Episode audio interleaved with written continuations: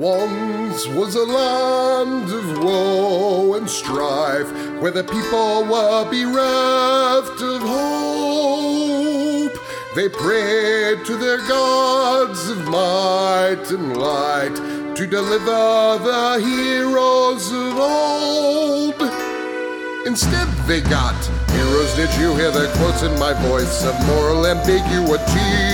They may help or may not help you at all. Depends on what's in it for them. They kick and they punch and they maul and they smash. They lie and they scheme and they burn and they slash. Succeed or fail, it adds to the tale. Dungeons and debacle starts now. Hello and welcome to this episode of the Dungeons and Debacles podcast. I am your host and dungeon master, Kevin. Going around the room, Hannah, I'm Hannah, and I'll be playing Talia, the human rogue. Blake, I'm Blake, and I'll be playing Julia, the Eldritch Knight slash Wizard Dragonborn.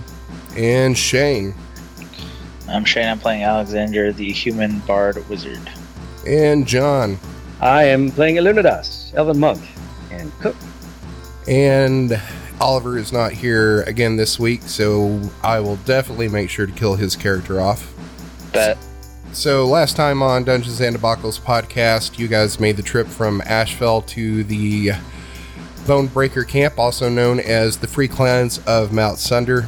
Um, there, you tried to masquerade as a troop of troubadours and entertainers to try to get into their camp, uh, which was not working too well until Juliet brought up the fact that they had the Bonebreaker sword and they were looking to trade for it. That got you interested into the camp where you met their chief uh, who did not believe number first of all that it was the sword and then once it was confirmed to be the sword by a shaman didn't believe uh, that you earned it in combat and that you had stolen it. So after um, your champion adel faced him in combat nearly defeating him you gained a certain amount of respect and he said that uh, he would treat with you but not after um, some rest. So you have been directed to a yurt where you are licking your wounds currently. And he said that uh, he would get back to you later to have a discussion about trading the sword. So that is where you find yourselves now. You're in this uh, yurt. It's getting on towards dusk. Uh, you've been provided with some uh, water and some ale and um, some food. Uh, you've got some blankets inside there where you can uh, take a rest. I think Adel is going to spend some uh, hit die to uh, try to get some health back. What's everybody else doing? Um, Brushing down Buttercup. I don't think there's anything in particular that I would be wanting here. It's not as if orcs are particularly known for magic or and or uh, very fine goods. That's true. You're probably not going to wander out into camp and try to start trading with people. Yeah. Plus, I don't really have any money. Um, you should have quite a bit the last time I checked on your sheet. I'm pretty sure uh, Talia and uh, Talia has a ton of money, but I'm pretty sure I spent all my money on the horses and stuff. I'm uh, looking up your sheet right now, or trying to. Yeah, I'm at like 250 gold. That's a fortune. I mean, compared to like the 2,000 that I had before. Hey, you got to spend some money to make some money, right? We, we had 2,000 from the dragon, correct? He spent all of that? No, that was uh, before the uh, or the you got the Oh. horses before the dragon. I was wondering, like, oh, That's how we hey, finance the horses. 2,000 gold pieces. Yeah, No, we got. We rode up to there. Like, the dragon was after we got the horses. Yep. Yeah, no, no, I'm. I just didn't remember. It's just Why that we Shane didn't 2,000. uh, take the money for some reason. So I'm missing a zero in my in my accounting, right? uh, that sounds about right because uh, I know at least you got the two thousand from the gems, platinum pieces, and uh, yeah, I didn't I didn't silver. notate that. So you got some money, but you probably wouldn't be trading anyway. Um, Yep. So are you going to come up with some sort of plan before you go in and meet with this uh, chief? Now that you kind of know a little bit about the lay of the land. Yes, Juliet, what was your plan coming in here? What do you mean, plan? Uh, you wanted to trade the sword. Do you think we'll be able to do that? I mean, Doesn't that how trade works? You say, I want this, they want that, and that's well, that. they seem to have taken it. Exactly. We have nothing to worry about. Other than the fact that you don't have anything to trade with currently. we have Adel. and Adel says, What is that supposed to mean? Oh, it's okay, Adel. Go back to sleep. You might get a chance to fight the guy again. Oh, Ah. just sell his arms and armor. I'm just pissed you took Um, my sword. And, you tra- to and it, you've traded it away, but without asking me first.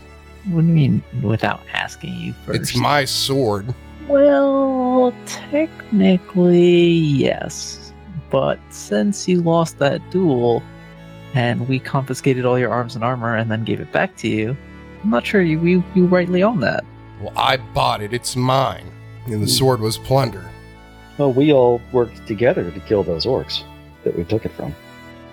Right, but nobody asked me first before you decided to trade it away to the half orcs. Eh, we share and share alike. I'm just saying I want the sword back. We'll buy you a brand new sword when we get back. Oh, You but know, fam, be able to I like that one. We might be able to get that one back. We'll see. fine. And uh, Adel's going to go back to uh, mending some of his armor where it took damage. So we trade the sword for the belt. Easy as that. I can't imagine there'd be any complications. I mean, what's the worst that happened? They decide they don't want to trade? You're adorable.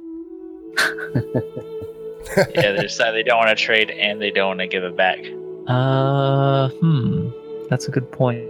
Uh, what if they don't give it back? Any Oh. thoughts? Well, the wor- the best I can do is suggestion or like a major illusion to distract him while uh, we try and finagle the sword and run away. Talia, you think maybe you could steal it from them? If I knew where it was and wasn't and it wasn't gonna get me killed, maybe. We have options. You've got a pretty good idea that the chief currently has it. Although the sword is bigger than Talia. Well, most things are.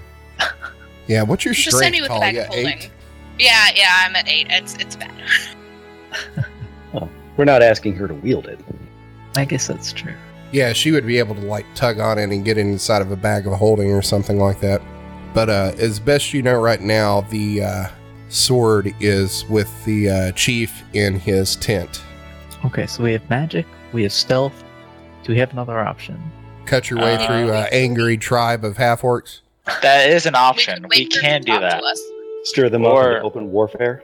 Yeah. Or if the chieftain leaves his tent and uh, leaves the sword in his place, I can just tran. I can use uh, Disguise self. what's the yeah disguise self to look like him. Did We could Talia- always trick him into going to hunt lions and then follow him. That sounds pretty familiar. Did Talia actually recommend diplomacy? I might have. Nah, that's I mean, just to wait to see to see what he says, you know, until we find out exactly how we have to get it back from him. If you want to be boring, sure. Let's call that plan B. Yeah. Let's um work our way through the diplomacy. Yeah. That might be a thing we could do. I'm a fan of the plans that don't involve us fighting a bunch of things that'll probably kill us. That's, I mean, I'm not a fan of diplomacy, but if that's the one that's not going to get me killed, I'll go with that. Excellent. So we will. Hmm. Do you think it's wise to leave the tent and find the chieftain, or should we just kind of wait for him? I don't know orc etiquette. Probably just wait until the morning whenever uh, you said that we would talk about it. I don't. I don't really want to cause any ripples while we're here. Yeah, his uh, lieutenant who led you to this tent basically said, "Wait here, and we'll come for you in a couple of hours." Yeah, I don't think we have to worry about getting a meeting with the chief. But you might uh, maybe need to get your story straight because uh, currently he thinks that uh, Adel is the one who killed the chief on the grass isle and took the sword. That's Okay. kind of true. Yeah. So let's put it like this. So uh, interaction with the Kraken, escaped the Kraken, got to the Isles, um, offered trade, and helped out the that works at uh, on the Isle. Um, after getting good relations with them, we uh, ended up having Adel wanted the sword from him, challenged him to a fight, beat him then, and then we traveled around and ended up here. How does that sound? Uh, sounds like it would only take a low DC deception check. Yep. That sounds good. Yeah. Words All mean things. You've got point here, Alexander. So an hour and a half is going to go by, and the uh, the half orc uh, lieutenant who was at the chief's side is going to open the tent flap to your yurt and says, "The chief will parley with you now." And uh, he's going to motion for you to come. Destiny awaits, my friends. No reason not to go. Let's do this thing. So you're going to walk outside the yurt, and the sun is fully down now. There are some uh, cook fires and bonfires in the camp that are keeping things pretty well lit. You're also going to notice they've got like torches on poles to illuminate most of the camp. And um, no Charlottesville jokes, please. You can do it. So um, he's going to lead you the short distance from uh, your yurt across the clearing to a large structure. Uh, you think's either the chief's home or some sort of meeting hall. It's about 15 feet tall and it's made of wood all the way around, and it's got this large canvas tent that's covering it as a roof, and you can see some uh, smoke coming out of the top of it. Uh, you're going to walk inside, and there's a large gathering room with a fire burning in the center with some rabbits turning on spits. Um, the floor is wood, and there's animal skin rugs covering most of it. Um, there's tables and chairs inside, and you can see that there's doors on either side of the hall that uh, appear to lead to rooms. There's some oil lamps lighting the corners, and the ceiling is high and made of high of made and ugh, the ceiling is high and made of canvas.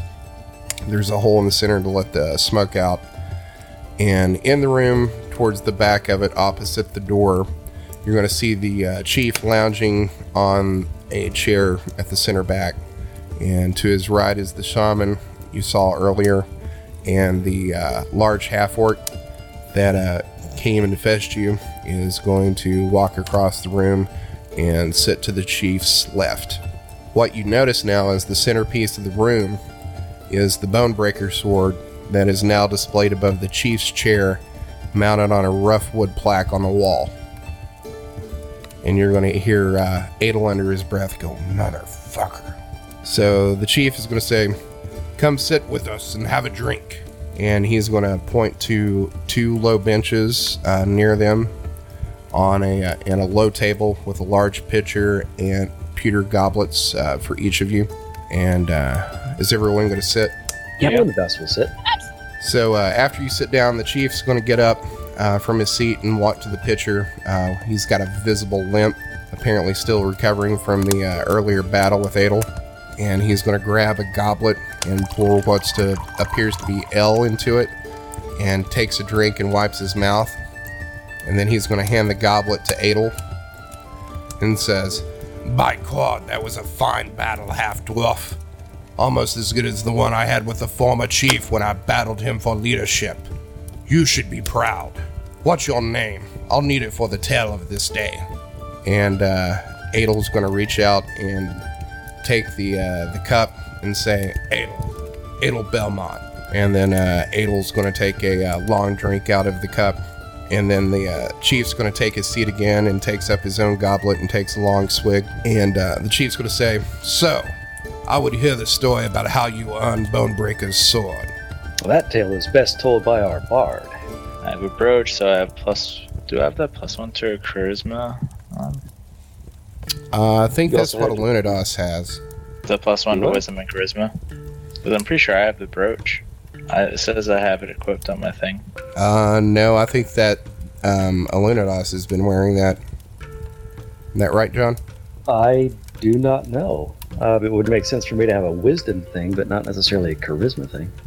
Wasn't that how your AC got to 18? Possibly. I know. I think that was Dex.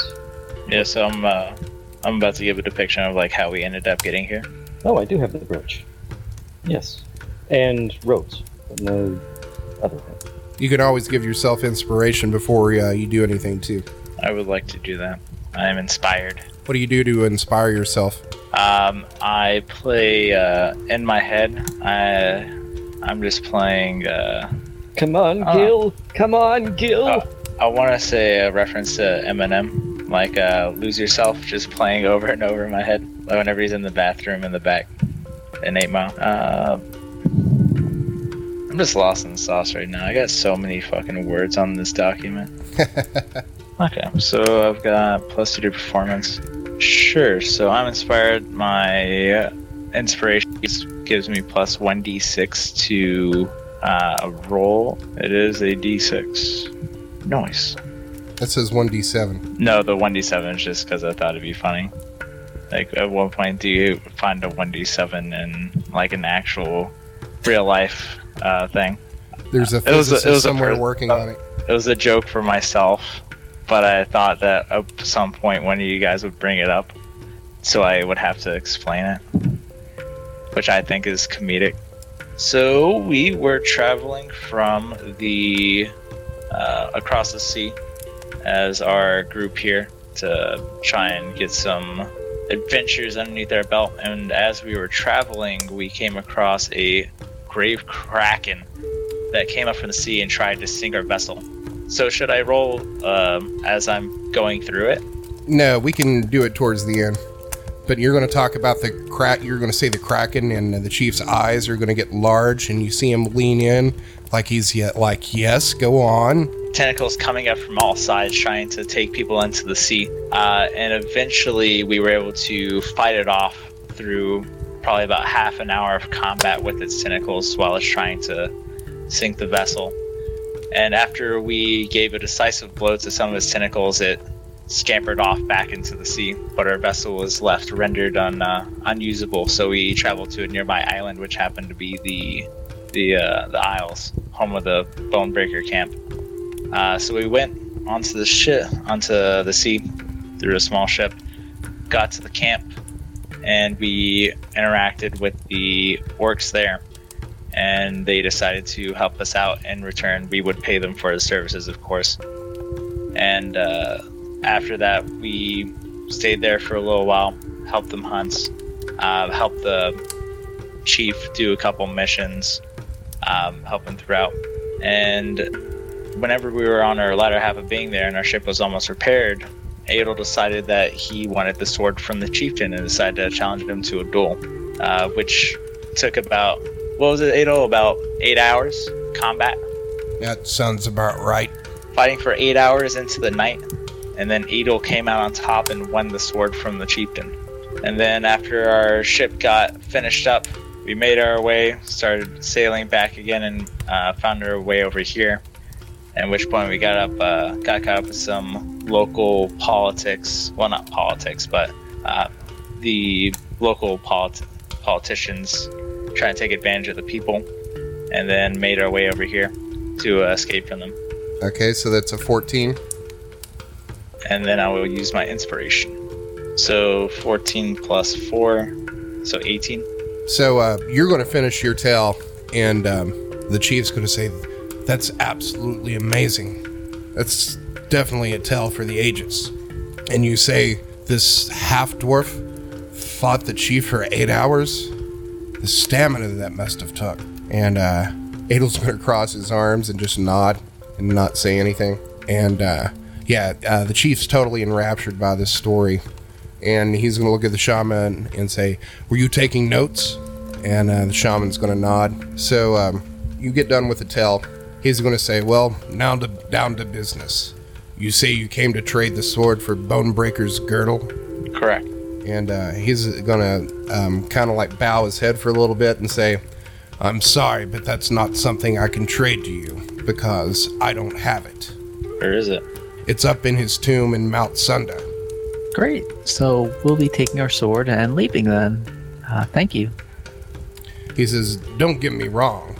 If you can get it, you can have it, and you have my permission to enter the tomb. I don't care about it, nor does anyone else here. To tell you the truth, though, I don't think it even exists. Just some bone breaker wives' tales about dangers of magic and hubris and such. From all the tales I've heard, Borsch was a magic cheating twat. All those elves' tales puff up the saviors. Borsch was just probably lying about the whole thing from what I've heard. Well, I hope you're wrong because we would like that a lot. But uh, we're certainly not here to challenge you or your people with it, so So he's going to say, So, we have a problem. You want to trade me the sword for the girdle, but you can't get the girdle without the sword. we can't have the sword back. And then we can't have the girdle on top of that. Well, here's the problem there's some sort of magic up there that you can't get into the tomb. I've never been up there to try, but that's what I've heard. Isn't that right, Shaman Ferric? And the shaman shaman's going to say, Yes, there's some sort of wall that prevents anyone from entering without the sword. I've been there myself, and there's an invisible wall that prevents anyone from entering. It's been sealed up since part of his clan left our enclave some 2,900 years ago. It used to be our stronghold up there, back in the days when we sought shelter from the Ruin's wrath. After Ruin was banished, we moved the camp down here to this stronghold. His tomb was only used in the most dire of circumstances, such as weather or attacks, up until our time our ancestors abandoned it. Well, after the deep came alive. I don't know what that means, but the legends say monsters came up from the deep below inside the volcano and attacked our tribes. One of Borch's apprentices sealed up the stronghold with magic to lock them inside and prevent them from attacking our camp. There's still some bone breakers here with us, but they've long since diminished in power and numbers. Okay, so do you have a proposition of how we can get inside without the sword, or is there a way that we can like give you some sort of collateral for the sword as we use it to get into the tomb? So he's to say, Well, here's the part you aren't to like. You can't get the girdle without the sword, and without the sword, you have nothing to trade. And without anything to trade, I don't know that we have anything else to discuss. Do you have no use for gold? Not really, but I'll be willing to listen. Name your price. What? How much would you want as collateral for the sword? And he says, I don't need collateral for the sword. The sword's already mine. And he's going to take his thumb and point up to the plaque on the wall. He says, I bested you a champion in honorable combat. You bested our champion during a contest to prove that he was strong enough to have taken the sword, not for the right to take and keep the sword for yourself. Tomato, tomato. What use do you have with it? This is a birthright for our clans. It's just a Among hunk of other things. adamantine to you. Among other things, we need to use it to get into Bonebreaker's tomb. Yeah, using it to enter the tomb is the only purpose that we really have it for. Other than that, you it's all yours. At least on our side. I don't suppose you'd want some books. I have this nice dwarven one and this one for. Oh, that's for Orcs of Age. Um, So he's going to wave his hand off that he's like, no, I don't want the books. Perhaps you send somebody with us, use it to unseal the tomb for us, and then we head inside, and your or, orc brings it back to you while we take care of our business in the tomb. I could do that, but what's to say you just wouldn't murder whoever went with you and tuck the sword and the girdle both? Because we don't even want the sword outside of just going into the tomb. Any sword will do. Uh, at that point, you're going to hear uh, Adel clear his throat. Although, if you could give our companion a nice sword to make up for the one you just took, that would be nice. We can pay you for the for the work of the sword. He says, I could probably sell you the sword, but it's not going to be any an adamantine piece like this. Whatever works. And then um, you're going to hear the you s- you're going to see the shaman start whispering something into the chief's ear. Alexander, what weapon did Adel use? Because we could trade that as the sword that slew Bonebreaker. Then we sell that. That's not important. Adel actually sold that great cell to get the sword. I know. pick. Wouldn't it be great if we had a weapon that did slam? Wink, wink, nudge, nudge. I am going to look at the particulars of the spell. So the uh, the shaman's actually going to uh, after he's he's going to talk to the chief for a second, and then the chief's going to look at you and says, "I don't know that this is agreeable. I don't know what else we have to discuss. You can stay here tonight out of respect for your champion, but I expect you gone by midday tomorrow." Before we go, um, you have your differences with city to the south, don't you? Yes, they've been attacking our clans. They've been taking our livestock and burning some of our fields. That doesn't sound like a very good deal for you. What if we could do something about that? Uh, negotiate peace, or maybe prepare for war? He's going to say peace and he's going to spit on the floor. He says, I don't need any peace with them. If they want to fight, bring it. Now that's what I like to hear. But what can a bunch of troubadours do to help me fight? Looks like the the half dwarf's the only one who can swing a sword among your group. Juliet hangs her head in shame. Six foot two dragonborn looks like a pussy. Um, Well, it's well known that most townsmen are cowards. What if we convinced them to come out and fight you? You think they're going to face us in an open field and battle? They're still trying to blame it on this dragon cult for all these attacks, which is ridiculous. Yes, they probably just want to take your land, think they can use it better than you. Obviously. What say you, Juliet? Or do you think we could convince the townsfolk to come out and fight? Um, convince is one way to put it. It's not exactly like we can walk up. Hello, would you like to fight? Like you said, they're cowards. They're just sit inside. Really, the only way I see getting to them is with a hard punch. But I don't know. You tend to be good at diplomacy. You tell me. I'm not great at diplomacy. I prefer punching too. Uh, Alexander? We can figure something out. Well, we have to figure something out now. I mean, we can just go up there and um, we have enough resources capable, whether it through my magic or uh, Talia's roguish skill set, to do something to spark something off. Or, Great Chief, you could send several orcs with us to Bonebreaker's tomb. That way you could be assured we wouldn't betray you. A reasonable precaution. He says that may work. And about that time, you're going to hear some hard footsteps um, on this wood floor uh, behind you and hear some panting. And you're going to turn around and see the half orc you saw earlier um, outside the gates when you came in. Uh, he has a sunken cheek, uh, cheek, and he was the one that led the group of half orcs out of the, the gate and down the trail when you told him about uh, that force um, that you saw earlier on the trail that was attacking half orcs. And he's panting hard, and you can see he has cuts and dried blood running down his arms and his face. And the chief is going to rise up from his chair and say, What's the meaning of this? And the half orcs is panting, trying to catch his breath, and he says, I ran all the way here. I barely escaped to warn you. They wiped us out. All 30 warriors in seconds. They tried to parley when some of our platoon broke off and charged. We could barely get our weapons out before they overwhelmed us. And the chief's going to scream, Who did this? And the half orc's going to say, It was a silver dragonborn. And a dozen knights on horses. And mages. By court the mages. I don't know how many wizards they had. It was a lot and magic was flying everywhere. And the chief's gonna say that they they killed them all, and Hammerface is gonna fall to his knees, exhausted, and say, "No, I think they're still alive. They were fighting to subdue. They're they're headed here. You have to rally the clans now." And the chief and the shaman and the other half orc are gonna take off running through the door into the clearing outside, and you hear the chief yelling and commands in the camp as they begin rallying to uh, defend against this attack. And uh, they have seemingly ignored you and left you in the room with that in this hall with Hammerface, who's now lying on his back, gasping air, still trying to recover from his run. Fighting to subdue. Sounds like they want to take you all as slaves. I don't know.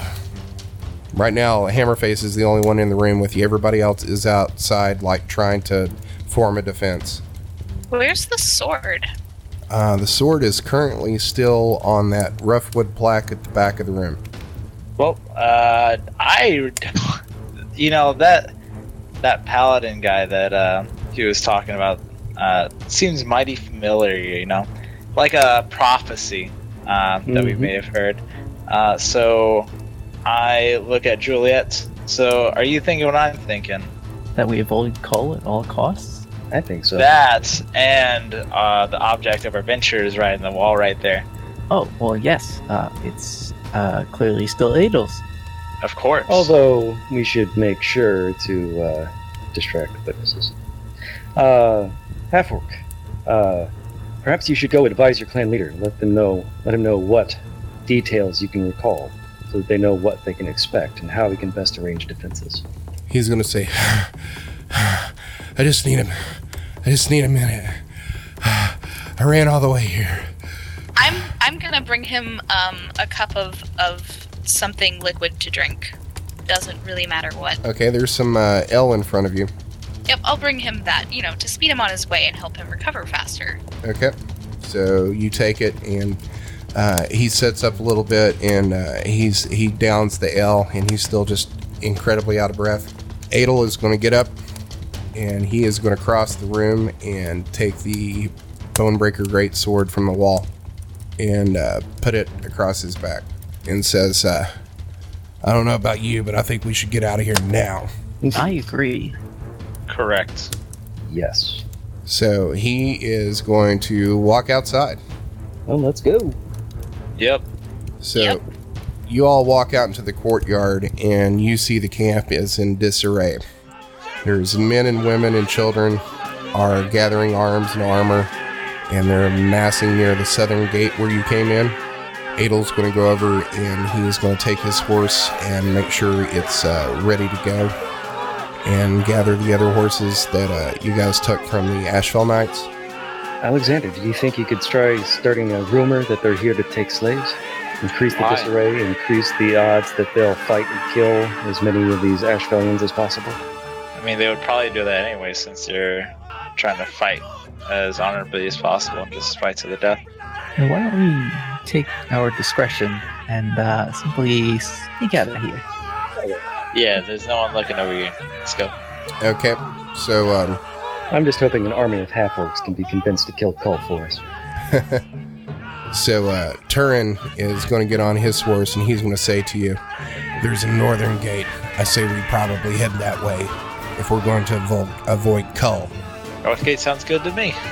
So uh, he's going to uh, kick his uh, horse into action, and then right about that time, as you guys are getting ready to take off, you hear a tremendous explosion, like a dozen fireballs hitting the southern gate all at once. And you're going to look back and see this eruption of flame as the gate explodes inward into the camp in flaming splinters, and the ground rumbles and you can see many half orcs who were gathered near the gate are were thrown to the ground from the force of the explosion. And after the dust settles and your eyes adjust a little bit from the brightness of the explosion, because you're in darkness, you can see in the glow of the now flaming entrance a silver dragonborn in full plate armor on a tall white warhorse, flanked by about a dozen knights in gleaming breastplate outside the gate and then you're going to see this magical light spring up all around them. And now you see 50 more knights on war horses spread out around the Dragonborn. And behind them, you see at least a dozen battle mages. And then you're going to hear this booming, unnaturally loud voice say, Free clans of Mount Sunder, I am Kal, Paladin of Bahamut, champion and vanguard of the Zaydars. I am here to parley. Bring unto me your chief to treat, and no one shall be harmed. and then you're going to look around inside the gate and see hundreds of half orcs gathering. And you think it must must be most of the town, and they're stunned and not moving at all. That uh, this is the definition of shock and awe. And then you see the chief walking towards the gate with the uh, shaman, and you hear him yell, I'm here, you shiny lizard. I will hear you and your companions will be paying for my gate with gold or steel by cord. Clans prepared to defend. And then you basically see all these spears and swords come up at the same time. No need to stand on ceremony. Let's go. Yep, sounds like our sounds like our uh, our notice that we should get going before he Yeah, uh, I am- too much. I'm not trying to uh, be within the visual range of that guy. All right, so you guys are going to follow Turin, and uh, he is going to follow this path towards the north where he knows that there's a gate. As you're going, you can see for the most part there's like, you know, little streams of half orcs who are late to the party, uh, running towards the southern gate with their weapons. If you look on the, uh, is everybody in Roll20? Yep. Yeah. So uh, you're coming from where I'm pinging right here towards the center of the camp. He's taking you up uh, through here by the stream that runs in till you get to the uh, northern part of the camp where these uh, there's a gap in the hills and you're going to see a uh, an extension of this wooden fence that runs all the way around the camp. It's about uh, 15 feet tall.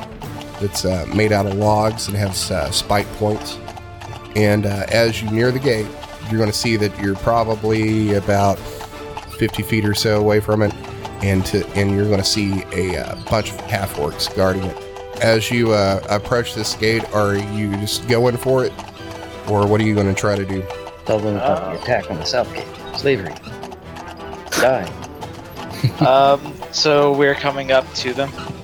Uh, yeah, and it looks like uh, Turin's not really stopping or slowing down. He's headed towards the gate. Okay.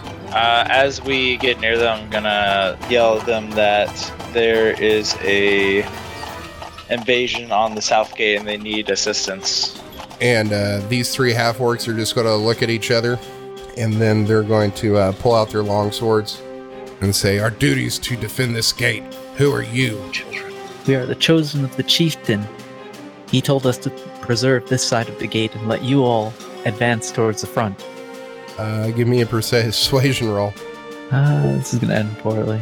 Yeah. Gee, what, what? So they're going to laugh. Chosens of the chief. and they're kind of like bent over in laughter. All right, Talia, what do you think? Fog cloud? I'm not sure that would really be helpful here, but uh, perhaps if we if we simply tell them about the giant silver dragonborn that is attacking all of their people and killing their women and children inside of the gate. Alexander, you're the persuasive one. I'm just looking at my spell list real quick. I got all these spells and not really a lot of ways to use them. Wait, so would they have heard the explosions over there? Oh yeah, and they're on guard. They've got the uh, the gate up here closed and the bar over top of it, um, which you've noticed before that like they've had their gates open. So it looks like they're on high alert. And currently they've got their long swords out and their shields up. Uh, I yell at them to uh, to hurry to the north gate, or else there might not be a gate to defend. I'm going to try and South gate? intimidate them. Wow, that's a twenty-three. So what are you what are you saying to them? I'm telling them that if they don't hurry up to the south gate, there's not going to be any gates to defend. All right. So uh, you're going to say that, and the they're all going to look at each other, and then they're going to take off running to the south gate. I still think you should have gone with the chosen ones. I mean, they weren't believing you, so what makes you think me saying it would change their mind? Well, you're, you know, fancy. All right. So uh, they're out of the way, and there's currently no one guarding this uh, north gate. Sprint through the gate. Uh, it On is bar, currently make our way- closed. Let's open it. All right. So Open the gate. you're going to go up to it, and there's this um, large uh, plank that's threaded through these iron hoop, hoops um, that's keeping it closed, and there's a large uh, iron padlock on it. Adel, this is a time for you to shine. Um, so uh, Adel's going to uh, go up to the gate then, and he is going to pull out that uh, bone uh, great sword and take a swing at this lock. And from horseback, he's going to miss it. The horse is nervous after the explosion. That's all. Yep, and he'll take another swing at it. He misses it again. Maybe he's drunk. Nice. he misses it again. Did he just take 20? just, just get off the horse and hit it. So, um, yeah, he's going to get down off the horse and uh, walk up to it and take the great sword in both hands, and um, he's just going to demolish this lock. He's able to uh, move this uh, large plank bolt out of the way and push the gates open. and now we ride through. Okay, so um, you ride through, and you are hearing some uh, shouts and screams from the, uh, the southern side of the camp. That you don't even need a perception check for that because it's uh, pretty loud. But uh, I guess everybody's hightailing it out of this camp. Do we want Uh, to light any fires before we leave? That sounds like got a dark companion thing to do. Uh, well, first we should close the door. Close the door behind you. Yep, that way it's obvious. It's not obvious where we went. Then we can set a fire. Although I suppose that would defeat the purpose of closing doors. But still, It would. Why do we need to close the gate? It'll just make it easier for them to go by it. ah, but it'll make it easier for them to. Well, what, what do you mean? Don't close the gate? I'm saying close the gate, but don't burn down the gate. Oh, but if we don't burn down the gate, then what have we accomplished in life? What would Tiamat Uh, think? What do you t- What do you mean? There's literally no upside to burning down the gate. That's It would a good add point. confu- What, would- what would Tiamat do? Exactly. Probably not burn down the gate. Probably burn down all of the gates. Let's just go to the mountain because there's a person coming for our lives probably right now. No. God damn it, I'm burning down this gate. Give me a second. Juliet's gonna get off her horse and use her breath weapon to set this gate on fire. Ado's going to be like, yeah, fam. See, I got points with Adel. It's, it's worth. Advancing your romance with Adel. Oh God. Uh, it's going renegade path. So, uh, are you using your fire breath to try to set this uh, fort on fire? uh, yes. All right, give me a damage roll. Nine fire damage.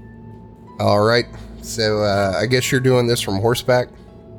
Uh, no, I said I got off the horse. I'm not. I'm not going to risk burning Kovac.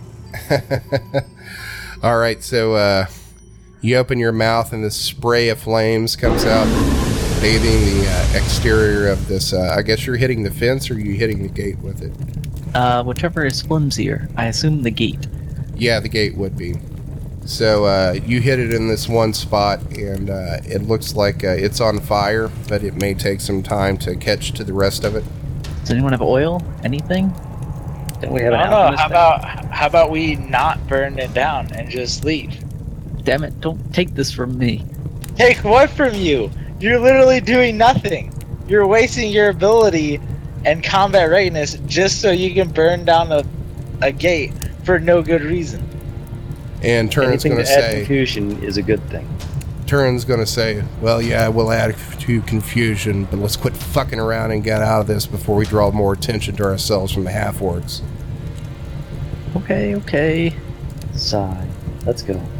So Adel's going to get back on his horse, and I guess you're going to get back on your horse too, Juliet. Yes. Okay, so uh, Turin's going to kick his horse um, and lead you up this path towards uh, Mount Sunder. And uh, even in the dark, it's, it's not hard to miss it. Um, you know, there's some moon glow that's hitting the, uh, the peaks of snow on top of this thing.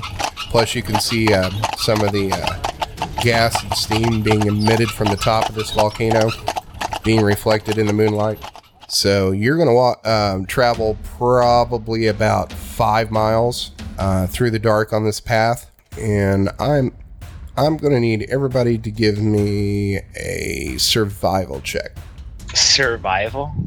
Booyah. 16. Four. Eight. One. Well, lucky for you all, um, Turin got a 20. My 16 wasn't shabby. No, it also wasn't a 20. You're following this path, and after a while, it's going to kind of um, be not so pathy anymore. There's going to be some grass that grows up through it. With the horses, you can't really tell that you're on a path anymore. But Turin's going to get down off his horse and start kicking um, the grass around some and pulling some up, and he's able to find some uh, like crushed stone and gravel where it looks like this is kind of an ancient path that has uh, been overgrown. This is going to be much slower going now because uh, he's having to like checking this path uh, on foot, but he's leading you through the darkness. Uh, through you can't really tell that it's a path. You know, it's between the mountains, but uh, there's there's nothing obvious that says that it's a path. After a while, uh, you're going to make it to the side of Mount Sunder. Does everybody uh, see the map? Yep. Yep. Yeah. Uh, all right, so you've left the Bonebreaker camp here. He's taking you up through these hills outside the gate, and currently you are up here against the side of uh, Mount Sunder. Currently, it's probably about three or four o'clock in the morning, and um, he is just basically still trying to follow this path through here. And looking, you know, through the ves- vegetation and you know ivy and ground cover that's grown up on the side of this mountain, uh, trying to look for any sort of entrance. And let me give survi- one more survival check. Uh, does everybody want to give me a survival check or a perception? So rare that anyone would beat me. 23. All right, so Leonidas and Shane. Shane created this. Um, after probably maybe two and a half hours or so of following around this mountain, you are going to see um, kind of like a uh, an outcropping that's kind of hanging out over top of, or hanging out of the mountain that doesn't look uh, natural, and it has some vines uh, hanging down from it. So it kind of it's kind of like not disguised, but the overgrowth's kind of hidden it. As you get closer, you're going to notice that there's kind of a like a recess back into the mountain. All right, looks like we found the tomb, perhaps. That is an interesting recess, but are you sure it's not just a tube? Like one of those things that the. What do they call them? Geologists? Are you talking about like a lava tube? Yes. Uh, that was actually my first major was geology. There you go. Well, then let, let's uh, check it out and see. All right, so uh, Turin's going to take his. Uh, he's got a, uh long knife, like a kind of like a Bowie knife, and he's going to start cutting through these vines to open up this entrance. He cuts it open, and he's going to walk about uh, two feet inside of it, and he's going to bounce off what appears to be thin air. Probably not a lava tube. And uh, he's going to take his knife and stab at it, and it's just going to be deflected Adel, why don't you try walking through? So uh, Adel's going to get down off his horse and find a place to tie it to a tree. He's going to walk up to it and stick his hand out. And when he sticks his hand out, it's going to hit this uh, invisible barrier and block him. Use the sword, Luke. Adel. So uh, yeah, he'll take the, the sword off his back and he'll like slowly like push it forward towards where the barrier was. And when it gets to there, um, there's no resistance. It doesn't stop. All right. Did that permanently open it or just for him? Um, he'll he will uh, walk through and get to the other side. Are you going to Uh, try to walk through it? Touch it. Leonidas will try and go through. Okay, when you try to go through it, uh, you run into the wall again. Damn it. All right. So maybe Adel stands there with his sword half in the barrier while the rest of us come through. Uh, how big is this entrance? Can we like bring the horses and cart inside, or do we have to leave them outside? Uh, the entrance to this thing is probably about ten feet wide and eight uh, eight or nine feet tall. Oh, so we can bring the animals inside. Yeah, you you wouldn't be able to like ride them inside, but you would be able to bring it inside. Okay, good. That way, the less obvious it is that we came in this way, the better. So uh, Adel will hold up the sword, and as long as like that uh, appears to be, as long as the sword is uh, breaking that plane where that wall is, uh, you can pass through. Noise. We are inside. All right, What so see? I guess everybody's walking inside the tomb. Uh, yes. All right, well, I think that's probably a pretty good place to end it. Thanks for listening to another episode of the Dungeons and Debacles podcast. If I could ask a halfling size favor, give us a five star rating and review on iTunes. It's the best way to support us. New episodes come out every Monday, so make sure to check your podcast app. Do you have an idea to make the podcast better? Tell us about it on Twitter or Facebook. You can also check out our website to see all the maps, lore, and characters at dungeonsanddebacklespodcast.com. And now a word from our fantasy sponsor. Do you want to make more gold? Of course, we all do. Find out how easy it is to do with your journeyman certification with the Carly Institute Correspondence School. You can train for a new trade without setting foot in a classroom. Choose from any of these courses livery, weapon and armor repair, Bowyer Fletcher, leather tanning, blacksmithing, child daycare, cart management, bookkeeping, law assistant, dentist, bloodletting, and inn management or get your specialized degree in arcana, alchemy, herbalism, or cartography. Compare your current salary with the gold you could be making in any one of these careers. Send a raven to Carly Vocational Correspondence School to start your quest for a better life. Oh, yeah, out of character and out a bit out of context, um, I came to a realization about something yesterday. They're called bartenders because they tend to the bar. It makes a lot of sense. That's that's a good blooper reel. I like that. Uh, yeah, I was walking because the pizza place that I would go to on base uh, has a like a bar in it, and I was walking past. And I'm like, oh, there's the bartender. Wait a minute, bartender. He he tends to the bar. Ah, it all makes a lot of sense. Whew. Yeah, that's actually something that Molly Gennaro, aka McClane, says early on in Die Hard. Says to Never her watched pregnant that movie. friend, "That baby's ready to tend bar." I didn't understand that for years because the first time I saw that movie, I was like six. Or if the bar has a fireplace, it could be a reference to the tending to start the fire at the bar. Probably not. It's a long shot. yeah, it's kind of a stretch. I don't know. You miss 100 jokes you don't take, you know? A hundred percent of the jokes you don't take. Exactly. So, anywho, take your time. I can edit it out. Yep. So I'm just gonna, since you said that, I'm just gonna sit here for about the next uh, 45 minutes trying to figure this out. I'm gonna go re-listen to all of our podcasts leading up to this moment, so I have a, a very accurate depiction of what to say. I'll even uh, put citations at the end. MLA format, of course. and before you tell the tale, you hand him a bibliography. yeah, here, here's my bibliography and resume. The music you heard on this episode was Long Road Ahead, River Fire, Prelude in Action, Failing Defense by Kevin MacLeod and Incompetech.com. Licensed under Creative Commons by Attribution 3.0 license. CreativeCommons.org slash licenses slash by slash oh. 3.0.